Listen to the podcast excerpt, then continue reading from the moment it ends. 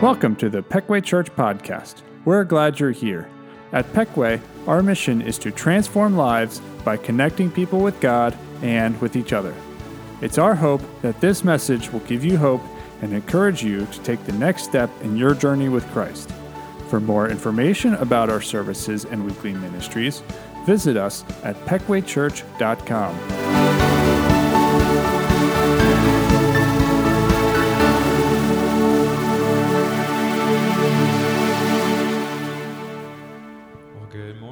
stand as we begin celebrating Jesus, who is Emmanuel, God with us. Let's worship him.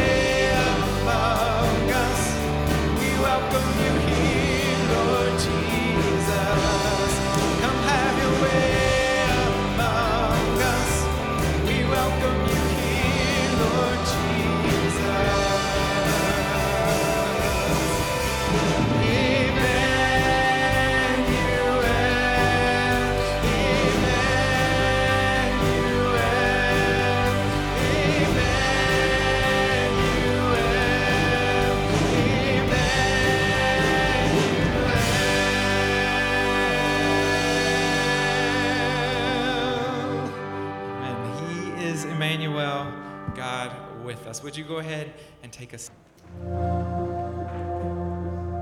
Love. It's more than a feeling and greater than something we fall into and out of.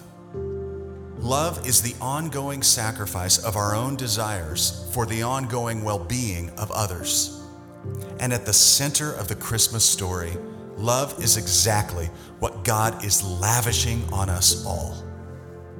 His love is why he becomes flesh. It's why he lives with us, and it's why he dies for us. That love is what our world needs the most right now. And our own hearts would do well to drink deeply from God's love, too. It's an invitation for every person, and it's here now because Jesus is here now. This is love. Welcome to Christmas.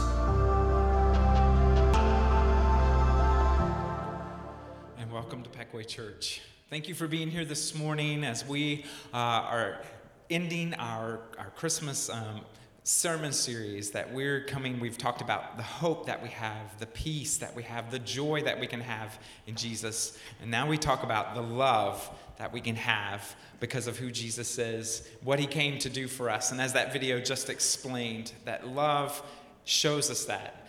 The Bible tells us that God so loved the world that he sent his only son so that we could be redeemed, right? You know that verse, John 3:16.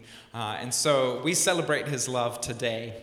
So have your notes ready as we do that, and uh, a little bit later as we have that message. If you are a first time guest with us here this morning, thank you for being here at Peckway Church, whether you're in person or online. Uh, and we would love to get to know you. A great way to do that is you can simply take out your mobile phone and you can text the word hello to 717 872 5679. You'll see it there on the screens. It's uh, word hello to 717 872 5679. You'll get a quick text right back, and then uh, we'll be able to communicate with each other. And uh, so, real simple and easy. Also, for those of you here in person, inside of your bulletin is a connection card, a great connection card. I'm going to invite you to go ahead and take that out right now. Please fill that out sometime today, and we ask everyone to fill out that card, whether you've been here a million times or if this is your very first time. So, great way that we can do that once again. There's some things on the back of that card if you have prayer requests, comments, want to know more about Peckway Church. If you make a decision today, we would love to know that. We would love to partner with you and help you in your journey with Jesus and, uh, and to pray along with you if you, if you decide to put a request there. So I invite you to do that anytime during today's service. Well, you know, as we are talking about love, we're going to be talking about the faith that Mary had and that the love that she had, that she received what God gave her, and that God told her that she was going to be the mother of Jesus. And what an incredible story for a young girl to have such faith, but also love God so much. And so today, as we hear that, I hope that you're encouraged by that, but also through the songs that we'll sing. So I'm going to invite you to stand once again as we sing another carol this morning. Uh, it came upon a midnight clear, but there's a chorus that uh, hopefully you'll be familiar with, but it talks about the love song. And the love song is that God loves us, just like that scripture says, that He so loved the world that He gave us Jesus. And Jesus is our love song today. So let's worship Him.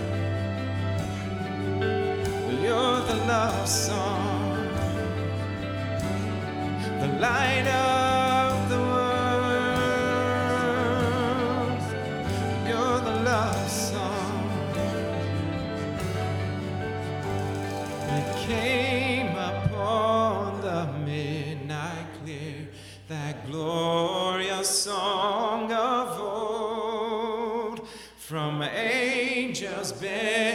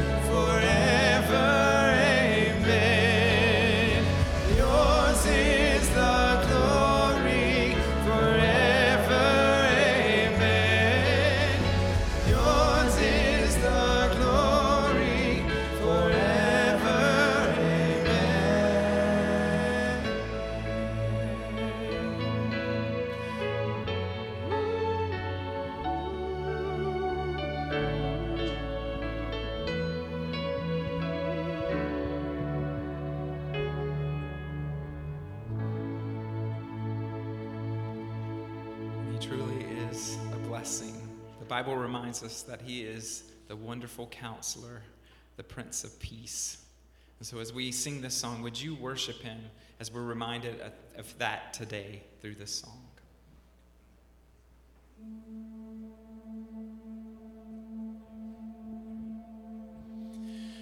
You were the Word at the beginning, one with God.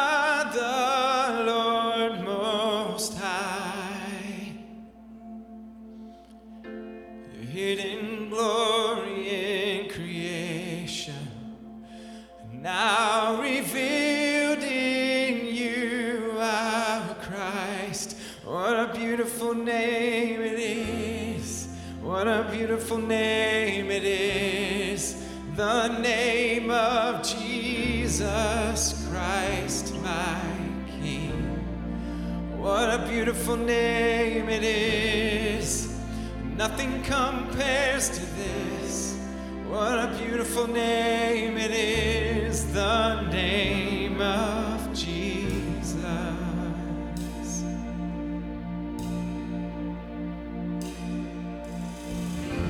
You didn't want heaven without us. So, Jesus, you.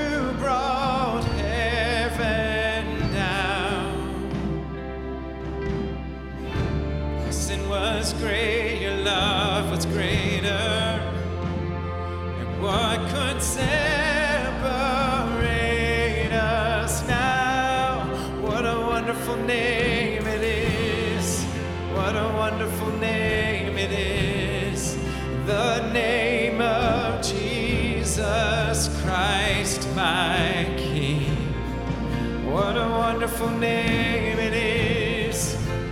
Nothing compares to this. What a wonderful name it is.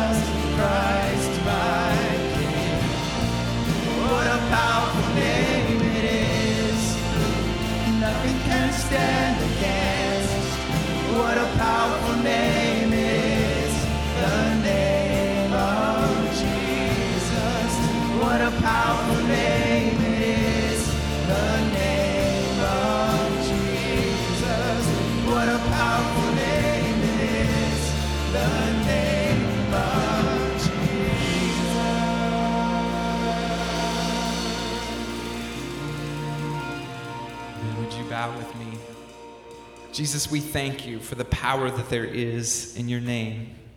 We thank you that you are Emmanuel, that you are God with us, and that in this very moment, in every moment to follow, that you are always with us, God. You tell us that we are never alone. Uh, and Father, we thank you for those promises, the precious promises of who you are. And we thank you for the love that you had for us, that you were willing to lay down your life for us even when we uh, were, it says, yet sinners. And so, Father, we're so grateful for that today. We're, we're grateful for the plan uh, that you had from the very beginning of time, that you would write this beautiful love song to us, God, that you would be our love song. And so, today, as we worship you, Father, would you speak to our hearts? Would you help us to see anew and afresh this love that you have for us? And we pray and ask this in Jesus' name. Amen. Please be seated. Well, just as I settle in, I just want to say good morning, but I also just want to stop and say, as I always do, and it's always from my heart, but especially today, thank you, worship team, thank you, tech team.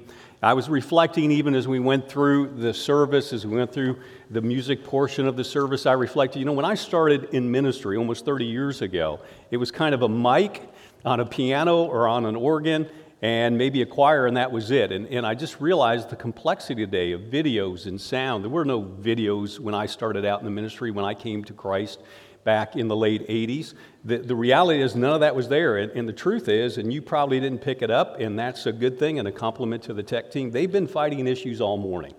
And not that they're doing, we not only have resonant technology, we have technology online, we have technology that has to get uploaded and downloaded, and they've been dealing with that. And so I just want to say thank you guys. Thank you for the work that you do week in and week out. But as Scott said, in some sense, we are, and are, I'm kind of a spoiler alert, but we're continuing, in some sense, wrapping up our series, our, our lead up to Christmas. But really, with that said, I just want to tell you that I'm going to keep it going for a few more Sundays because in my preparation this week, I just got so caught up in this individual I, I, just had kind of another sermon come and another sermon come. So hopefully, if you're excited about this individual, that's good. If not, hopefully you'll just love me. And you'll come anyhow.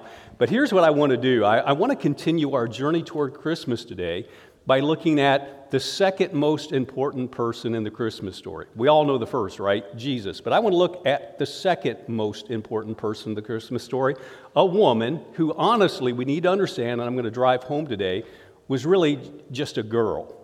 I mean, literally, just a girl. But she was so significant that there never has been, nor will there ever be, anyone ever like her.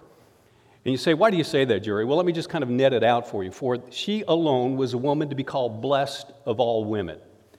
She alone, this young girl, and as she became an adult, was the only one to ever experience a conception as a virgin. She was the only one to ever give birth to not only someone fully man, but fully God the Son of God, and for that fact, she earned the title, the identification as the Mother of God. She alone was the person who was present at Jesus' birth and Jesus' death. And for that reason, she was also the only person present at the coming of the Holy Spirit and the birth of the church, which means she alone is literally not only the only woman, but the only person who literally saw from the beginning to end Jesus' life and ministry. Really, the more accurate way is she, she watched Jesus' life and ministry from beginning to beginning because it hasn't it. It continues and will continue to continue. But we all know her name, don't we? We do. It's Mary. But here's the thing because of that incredible legacy and because of who she was, people, rightfully so, began to honor her. But, it, but I would suggest the only better way I could describe it is some incredible ways, maybe even extreme ways, because the folk theology began to grow up around this young lady, this woman, that she lived and died a sinless life, that she, in fact, they said, was born sinless. They said, again, the theology grew up around her, that she experienced no pain in childbirth. And instead of actually dying, folk theology, the people of the day begin to say, well, no, she was taken directly to heaven. And that because of that, she, she was able to communicate grace, just like Jesus can communicate, communicate grace. And therefore, she can serve as a mediator between us and Jesus, and so we could pray to her. And that folk theology that grew up around this lady, Mary, really became canonized. It became doctrine in the Catholic Church, and it's contributed to what some of us understand to be the theological divide that exists between Protestants and Catholics. Now, there's many things we share in common, but this is not one of them. There's this divide because while as Protestants we recognize and honor and respect and look in many ways to Mary's example, the reality is we believe this veneration of Mary really goes beyond what the Bible teaches. It goes beyond what we can substantiate from God's word. But again, we all know her name, don't we? We all respect her. It's Mary. But here's my question. Here's really where I want to begin. We've done it many times through the series, but what do we really know about Mary? I mean, take aside the storybooks, take aside what you've heard and maybe picked up in Sunday school class or along the way on the streets. What do we really know about Mary? And I would suggest to you the best place to go to find the truth about Mary is God's Word. So let's begin where the Bible begins, where Luke begins, with a visit of an angel that we're told is named Gabriel to this young girl. Take a look at it. If you haven't taken out your outlines, please do so. Or if you want to follow along in your Bibles, turn to the Gospel of Luke, the first chapter. And I'm going to begin reading with verse 26 of Luke chapter 1. Here's what it says In the sixth month, God sent the angel Gabriel to Nazareth a town in Galilee, to a virgin pledged to be married to a man named Joseph, a descendant of David. The virgin's name was Mary. Now, right off the bat, I'm going to suggest to you those there are four significant things Luke shares with us in that. But if you're kind of uh, the person that enjoys action and, and personal story, then you maybe yawned as I read that.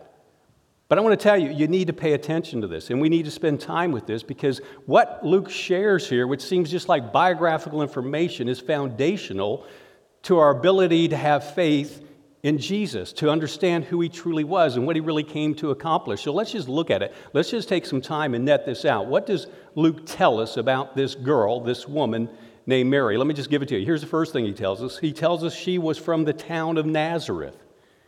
Now, again, some of you going, yawn. You know, what's so important about Nazareth? Well, let me explain this to you because, again, we need to disabuse ourselves of what we know. We need to go back in time to what was the reality in that day. So, here's what we need to know. While Nazareth today is a, is a vacation destination, it is a tourist destination. If you've been to Israel, I promise you, you wanted to go to Nazareth. I did, and I honestly want to tell you, it was one of my favorite places to go. But the reality is, that was not true back then. Nobody wanted to go to Nazareth. It was a backwater, you know, unimportant, dead end kind of town that quite honestly had a far from respectable reputation. In fact, it had a disreputable reputation. You say, Jerry, where do you get that? Two places. The first place is just the extra biblical sources. The, the, historians like Josephus and Eusebius and, and others that write about that time who were living in that time, but we can go to the scripture itself. Write this down. It's not there on your outline, but let me just, and that's my fault. It was in my notes and I failed to put it in there for you. But write down 1 John chapter 1, and that, uh, not 1 John, but the Gospel of John chapter 1, verses 45 and 46. Let me tell you the background of that. Maybe you could flip to it in your Bible. Jesus is beginning his ministry. And at the start of the ministry, he's already called two men to follow him, but he goes to the third. He's a man by the name of Philip. And he looks to Philip, he says, Philip, follow me. And Philip did what we still do to this day. As soon as we find Jesus, as soon as we meet Jesus, we go and tell our friends and our family. And that's what he did. The best we can tell, Philip was called to follow Jesus, and we're told by John that the next thing he did is he found his friend Nathanael. And let me read to you what he says to Nathanael. He says, We have found the one Moses wrote about in the law, and about whom the prophets also wrote, Jesus of Nazareth the son of Joseph. Now, that's what Philip said. You know, the very first thing that came out of Nathanael's mouth when Philip said that? He said, Nazareth, can anything good come from Nazareth? Folks, that was Mary's hometown.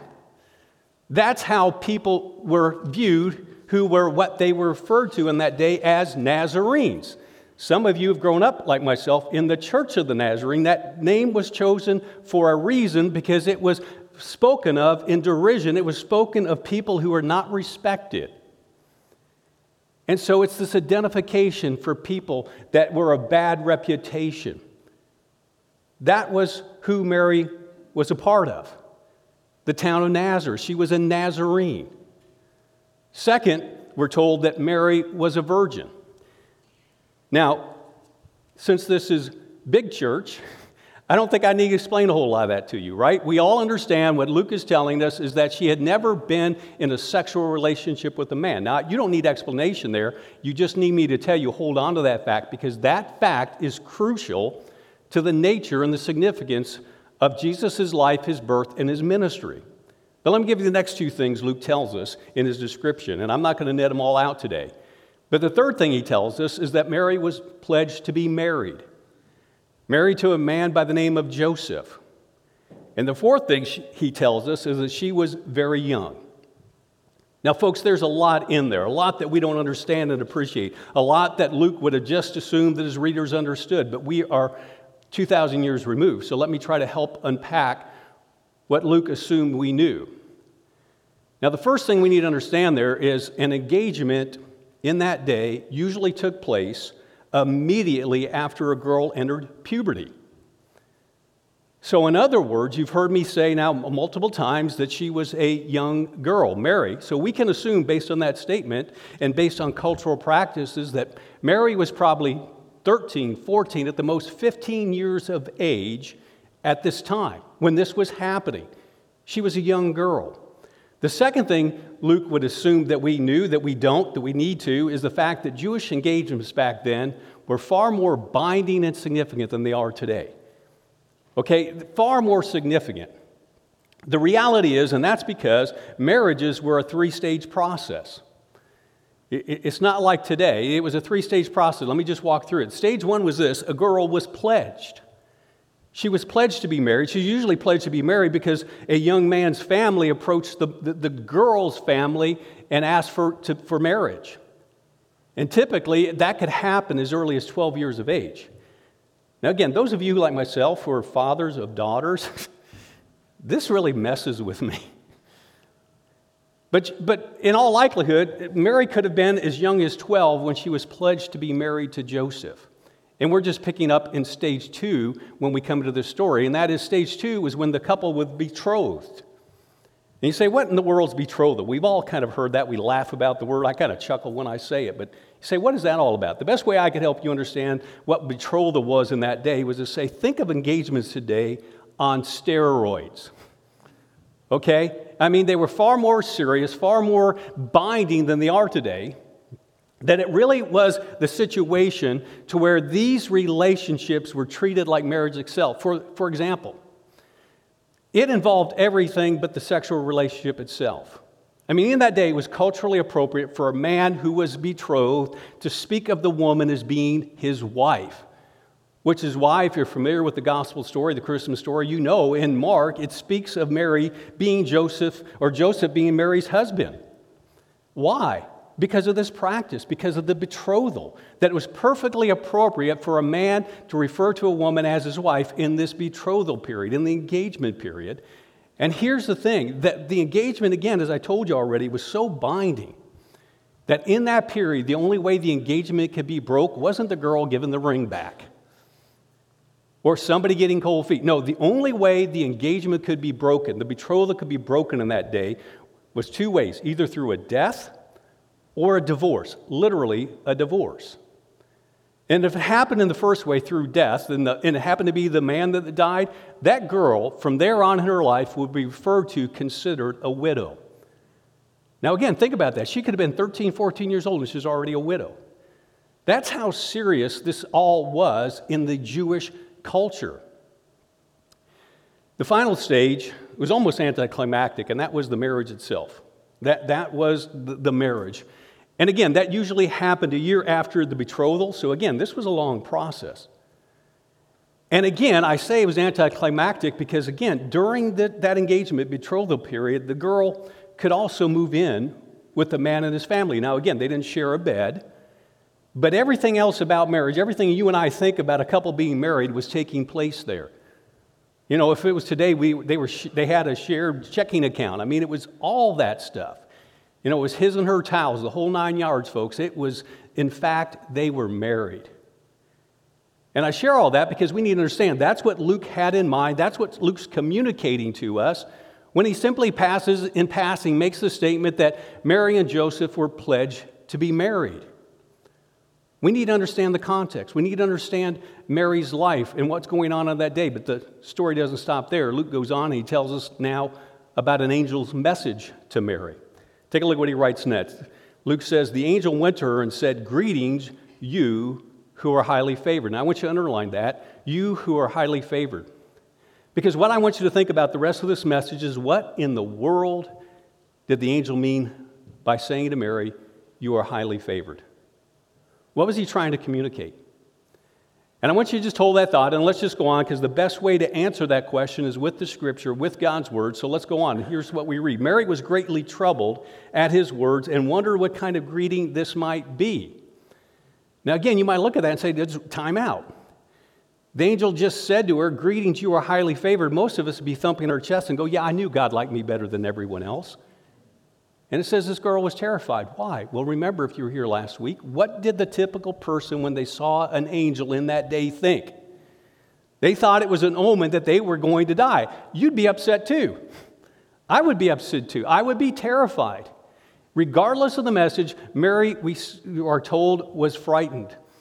And that's why we said, as we, I said to you last week, the next thing the angel says to her is, Don't be afraid, Mary. You have found favor with God. He repeats the message. You will be with child and give birth to a son, and you are to give him the name Jesus. He will be great and will be called the Son of the Most High. The Lord will give him the throne of his father David, and he will reign over the house of Jacob forever. His kingdom will never end. Now, folks, if you're like me, you've read that passage, that particular part of the Christmas story, so many times that you read it almost without effect. Now, what I mean by that is you read it and you don't feel the true impact of what's going on here. We, we just kind of take it for granted. Oh, we can almost, I can almost read that to you without reading it to you by rote. I've read it so many times. Most of you, like me, know it by heart, and yet we, we fail to feel the impact of all that Luke's trying to help us feel and experience. So let's just net it out. Let's just hit the clutch, push it in for a second, and let's just net it out. Think about it.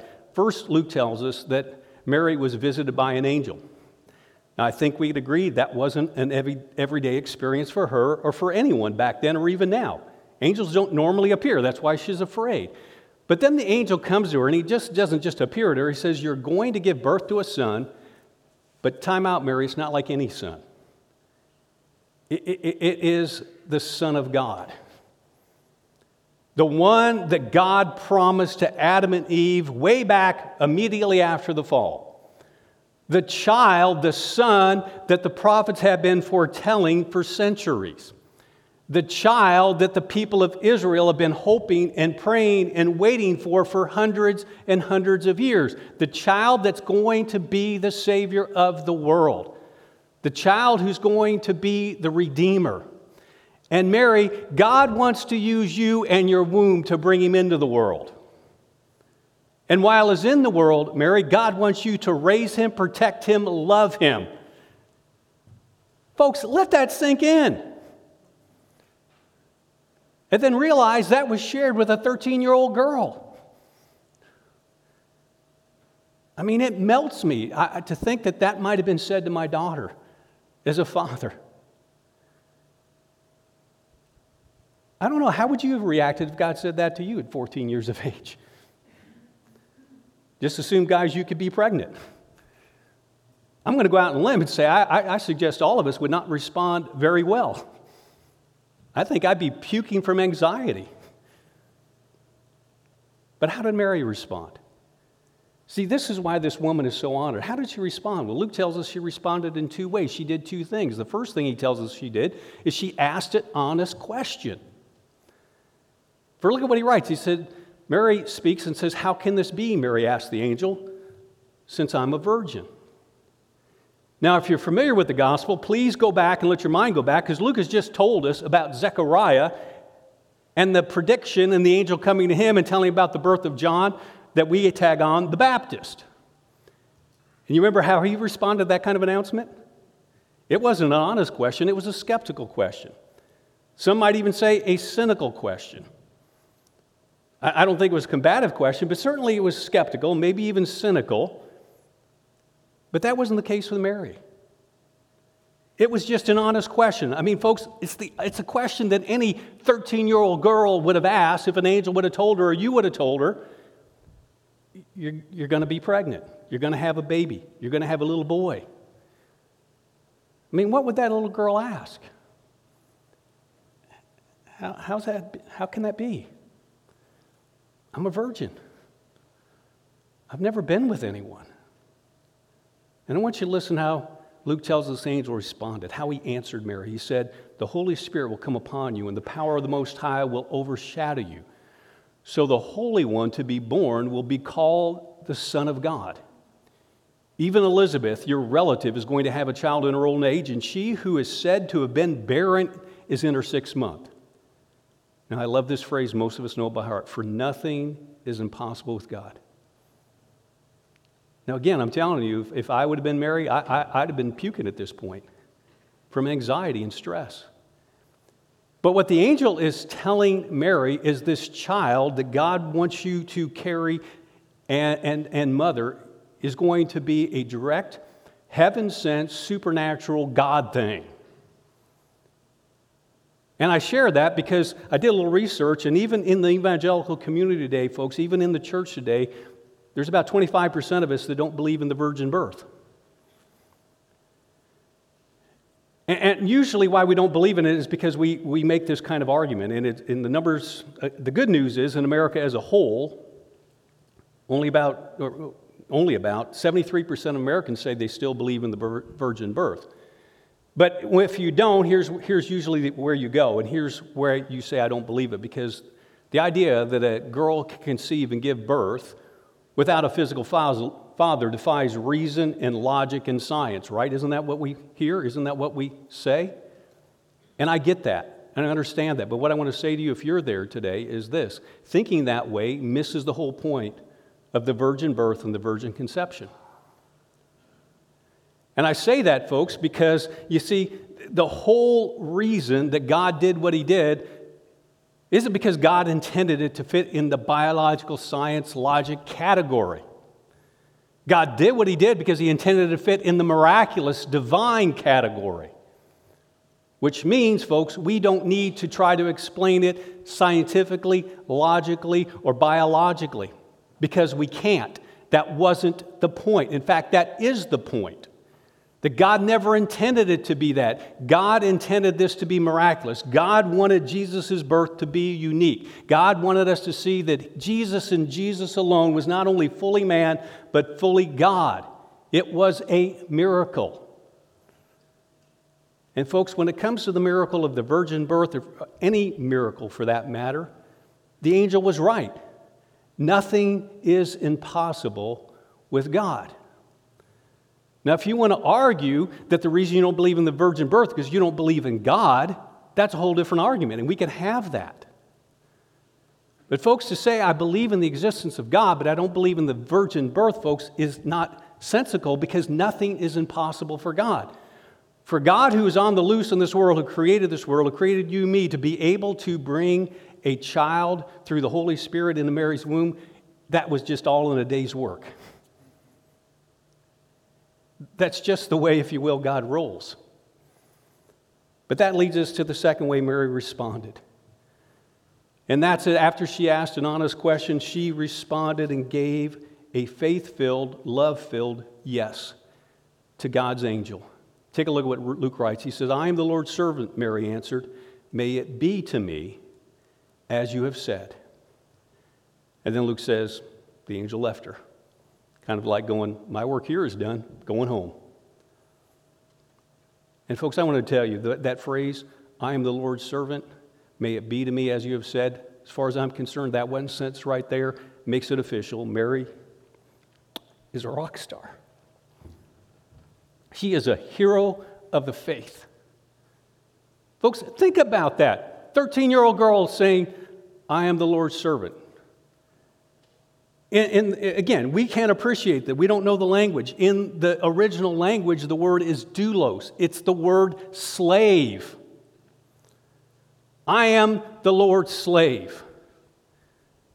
May it be to me as God says. In other words, whatever God says, whatever God wants to do, it's a hard yes. 13 years old, folks, 14 years old. So please do not tell yourself and do not think for a second, don't let anyone else think or say that that wasn't hard for Mary to say and for Mary to do, because it was. And I think we intellectually appreciate that, but I want to make sure we appreciate it. So let's go back in time to Mary's first century culture, this, this, this backwater, closely knit Jewish community, and just net this thing out. And where we need to begin is in that day, folks, unlike our day, a teenage girl being pregnant was a scandal. And so Mary knew the moment she said, May it be to me, as you have said, she knew I was going to be labeled. And we all know the labels, don't we? I mean, they haven't changed. But let, us just sanitize them. She's going to be labeled a girl with little or no moral standards, right?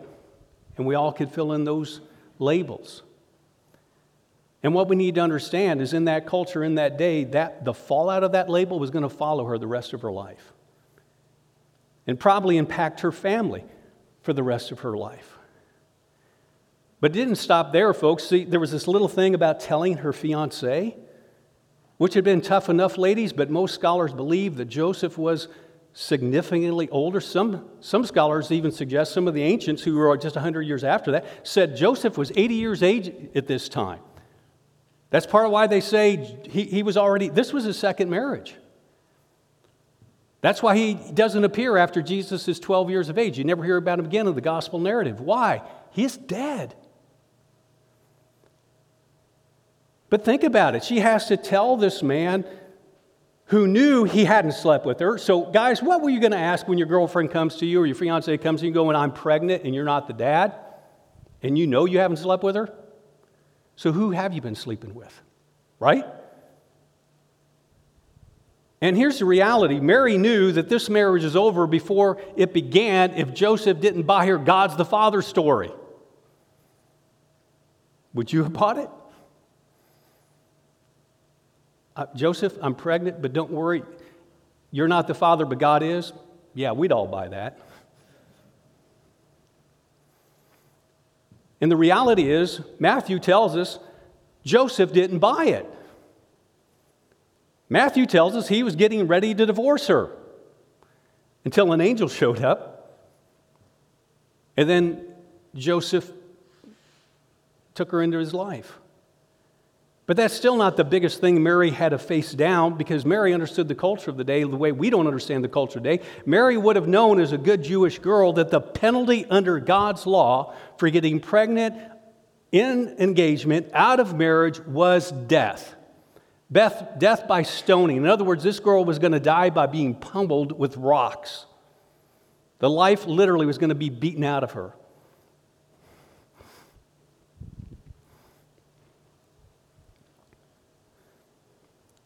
So Mary knew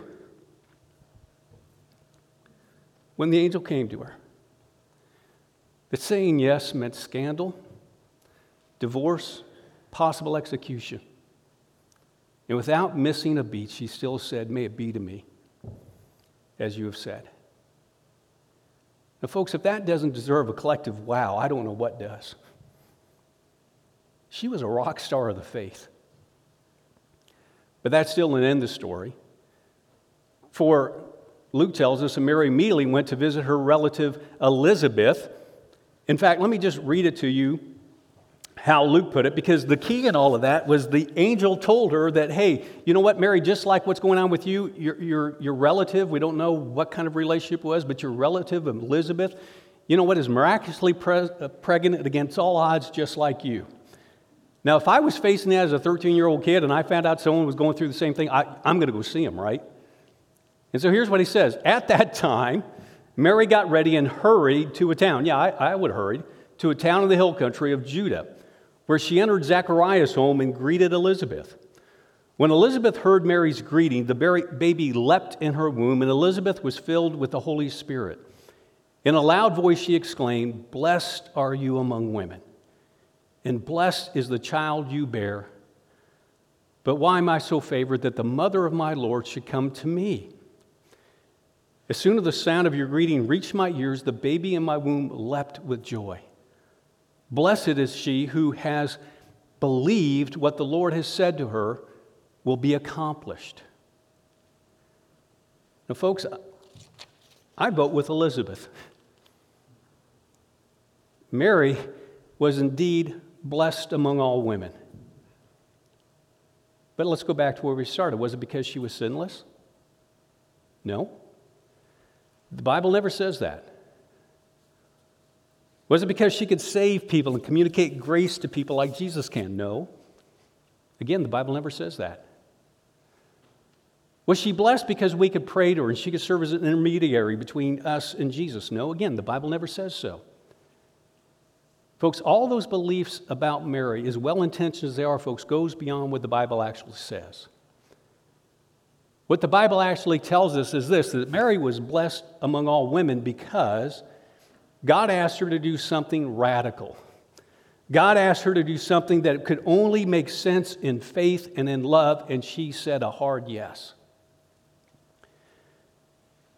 But have you ever stopped to think that the fact she said yes meant she could have said no? Have you ever stopped to think about that? You say, why do you say that, Jerry? Because Here's what I know about God's Word. Here's what I know from God's Word. Here's what I know from personal experience. God never will and never has forced His will on us in areas of obedience. He never does and never will. Yes, there was going to be a mother of Jesus. It didn't have to be Mary, it could have been someone else. That's why the angel simply asked his question, raised God's proposition, made God's request, and then fell silent and waited for Mary's response. And, folks, by now you know her response I'm the Lord's slave. May it be to me as you say, meaning, I'm willing to lose my reputation, I'm willing to use, lose my friends, I'm willing to lose the security of ever having a family or a home. I'm willing to lose my fiance. I'm willing to lose my life if necessary, if that's what it takes to do God's will. Now, let me just ask you, and please think about this. Could you, would you pass that test? I mean, if God came to you, had an angel appear to you and say, you know, let's use me. Jerry, I've got something for you to do, something I'm asking you to do for me. But understand if you do it, it's going to probably cost you your reputation. It's probably going to cost you your friends. It's probably going to cost you your home, the community you've grown up with. It's probably going to cost you your marriage. It may even cost you your life. Would you say yes to that? Now, I'll be honest with you, folks. Sitting here in a place like this, in a time like this, it, it's easy for us to say, oh, yeah, I'd say that. I, I'd do that. I'd say yes to God. But I just simply want to ask you, really? Really? I mean, let's process that answer. If God's saying to you, let's just change the dynamics. God came to you and said, you know what? I want you to give up every dollar you have. I mean, in the bank, in your pocket, in your retirement fund. And not only that, God says, you know what, I, I, have something for you, but I want to give you up. I want you to give up your current job, your current in- income, and your current hopes of ever having another income again. If God came to you and said, I, I have something for you to do, but, but it could involve you giving up your family, giving up your friends, giving up the home that you live in, the vehicles that you drive, the stuff that you cherish. Would you say yes to that? Would you really be willing to give what Mary gave? And you know what that is, don't you? It's everything. She gave everything she had. Would you really say yes to that? Folks, what I'm trying to do is let Mary challenge us in the areas of our life that she has earned the right to challenge us in. You see, the reality is we, we often in the church talk about that the real problem, the real challenge with us doing God's will is knowing God's will, as if if we knew God's will, we would automatically do it. Again, I, I probably sound like a broken record, folks, but really? Is that really the issue? I mean, let's, let's just go head first into this. Isn't it true that all of us in our lives are educated way beyond the level of our obedience? Isn't it true that we all know more about God's will for our life than we're doing? I mean, the reality is, folks, we, we talk about knowing God's will, and if we knew God's will, we act like it'd be automatic, and yet we're not doing the portions of God's will that we already know. I mean, we all know that we ought to forgive. Are we forgiving? To love others as ourselves. Are we ever not doing that? See, what I'm trying to help us understand is we need to grapple with the last 5% of Mary's story, and the last 5% is this challenge. Here's the challenge, folks. Let, us just get personal. Where is it in your life? Where is it in mine? Where is it in our lives that we know right now abundantly clear what God is asking us to do? He's made it clear what He wants us to do. And yet, for one reason or another, we're saying no. I'm not going to do it. Could be something financial. I mean, you know God's calling you to give. You know God's calling you to tithe. Maybe you know as we go into this Christmas season, God's calling you to give a large, significant gift somewhere. But you're saying no. This is liable to get uncomfortable, but maybe it's in an area of sexuality. We've come to the place in our life where we're not even battling the porn anymore. We're not even battling the inclinations, desires, and the activity of hooking up, of living with someone outside of marriage. We know God's standards, but for whatever reason, we're just saying, I'm not going to honor the standards. Maybe it's relational. Are we being graceless to someone? Not giving them the benefit of the doubt? Choosing to be offended? Holding resentments toward people? Assuming the worst rather than the best about our brother and sister, even though we know God calls us to be as grace filled toward others and forgiving toward others as He is toward us? See, Mary challenges us to say, Where is in your life that we're telling ourselves, all I need is more insight into God's will? And then I do it, when the truth is, all we really need is more obedience to God's will. Folks, here's a hard fact that I remember a professor in my undergraduate program said. He helped us understand that we should not believe and assume and ask for God to give us more light on His will when we're not being obedient to what He's already given us. And he said, if we continue to persist in ignoring and disobeying what we already know of God's will, then he said, Jesus said, it can and it one day will, even what we have, God will take away. So again, I'm going to ask us if God's angel came to us and asked for it all, would we say yes? And, and if we can't, I suggest to you that's why some of us struggle to sing Mary's song in our lives, in our hearts. You, you, you do know she had a song, right? I, I want to read a portion of it to you from Eugene Peterson's The Message. Here's how he puts it I'm bursting with God news. I'm dancing the song of my Savior God. God took one good look at me, and look what happened. I'm the most fortunate woman on the earth. What God has done for me will never be forgotten. The God whose very name is holy, set apart from all others, his mercy flows in wave after wave after wave on those who are in awe before him. Folks, I'm beyond my time, so let me just say it like this. Why did God choose a teenager of 13, 14, at the most 15 years of age, to be the mother of his son, Jesus? I believe it's because God knew she would say yes, a hard yes. And for that reason, Mary was highly favored by God. And Mary is blessed among women, folks, and that's why Mary's life serves even today as a directional beacon for you and me if we want to live a life favored and blessed by God. Because Mary passed the test. She met the challenge. And folks, here's there's only one way to pass the test.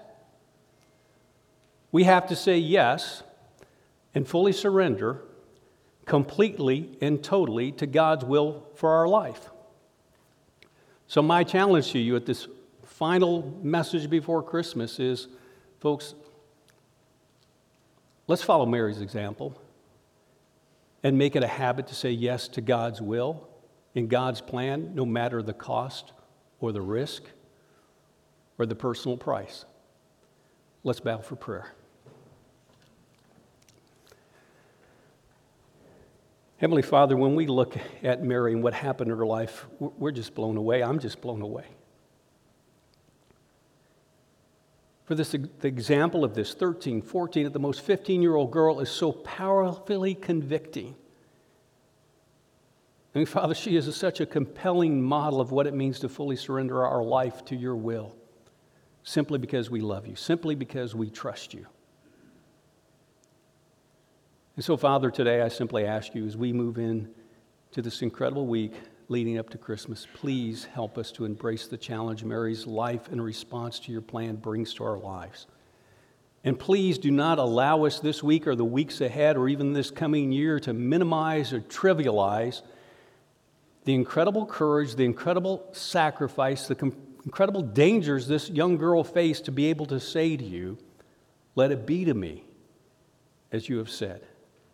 And so, Father, I simply ask you to open our eyes to what it means to be fully surrendered to your will, no matter the cost. And we pray it in Jesus' name. And all God's people said, Amen. Thank you, Jerry. So, we've been challenged today, and is the message that uh, Mary was asked some honest questions, and I think Jerry presented us with some honest questions today about how we're living our life. Are we living our life for Christ or are we living for ourselves? And so the challenge for us today is to answer those questions. Maybe you your heart is being stirred today. You feel God tugging on your heart, asking you to answer those questions, to say that faith filled yes. And uh, if that's you today, um, whether you're in person or, or online, excuse me, um, on, in person, you can use the gray card in front of you this morning. I told you a little bit later that we would have this, that we could make this decision today. If you are struggling with that, you're struggling with that decision. Do I, how do I say yes to that? Do I want to say yes to that? Why should I say yes to that? Would you uh, be brave enough to let us know? We won't share that information with anyone else, but uh, as pastoral staff, we gather for prayer we reach out to you if you want that to help you walk this, this journey with Jesus so that we can help you answer those questions. We don't know it all, we're not perfect, but we know the perfect person, and that's Jesus, and we have the perfect book, which is His Word, His love letter to us. And so if you would like help with that, please do that on that card today. Online, you can do that through the, the Connect link that'll be there in the chat window as well. And you can always do that through our website as well. I want to also challenge you to share the good news of Jesus as we prepare for Christmas Eve next week, next Saturday. That's coming up. There's two cards in your bulletin this morning. Would you just reach out to someone, share with them? We're going to have a great time. We're going to have a string quartet. We're going to sing some great Christmas carols. We're going to have some fun doing all of those things and seeing the stories of Mary and Joseph, the shepherd and the wise man, uh, as they maybe give us a little insight of what it could have been like if they could tell their personal account of how Jesus changed their life because of the promise of who he was and who he is and continues to be. I hope you have a great rest of your day, and I hope I see you this coming Saturday. Thank you.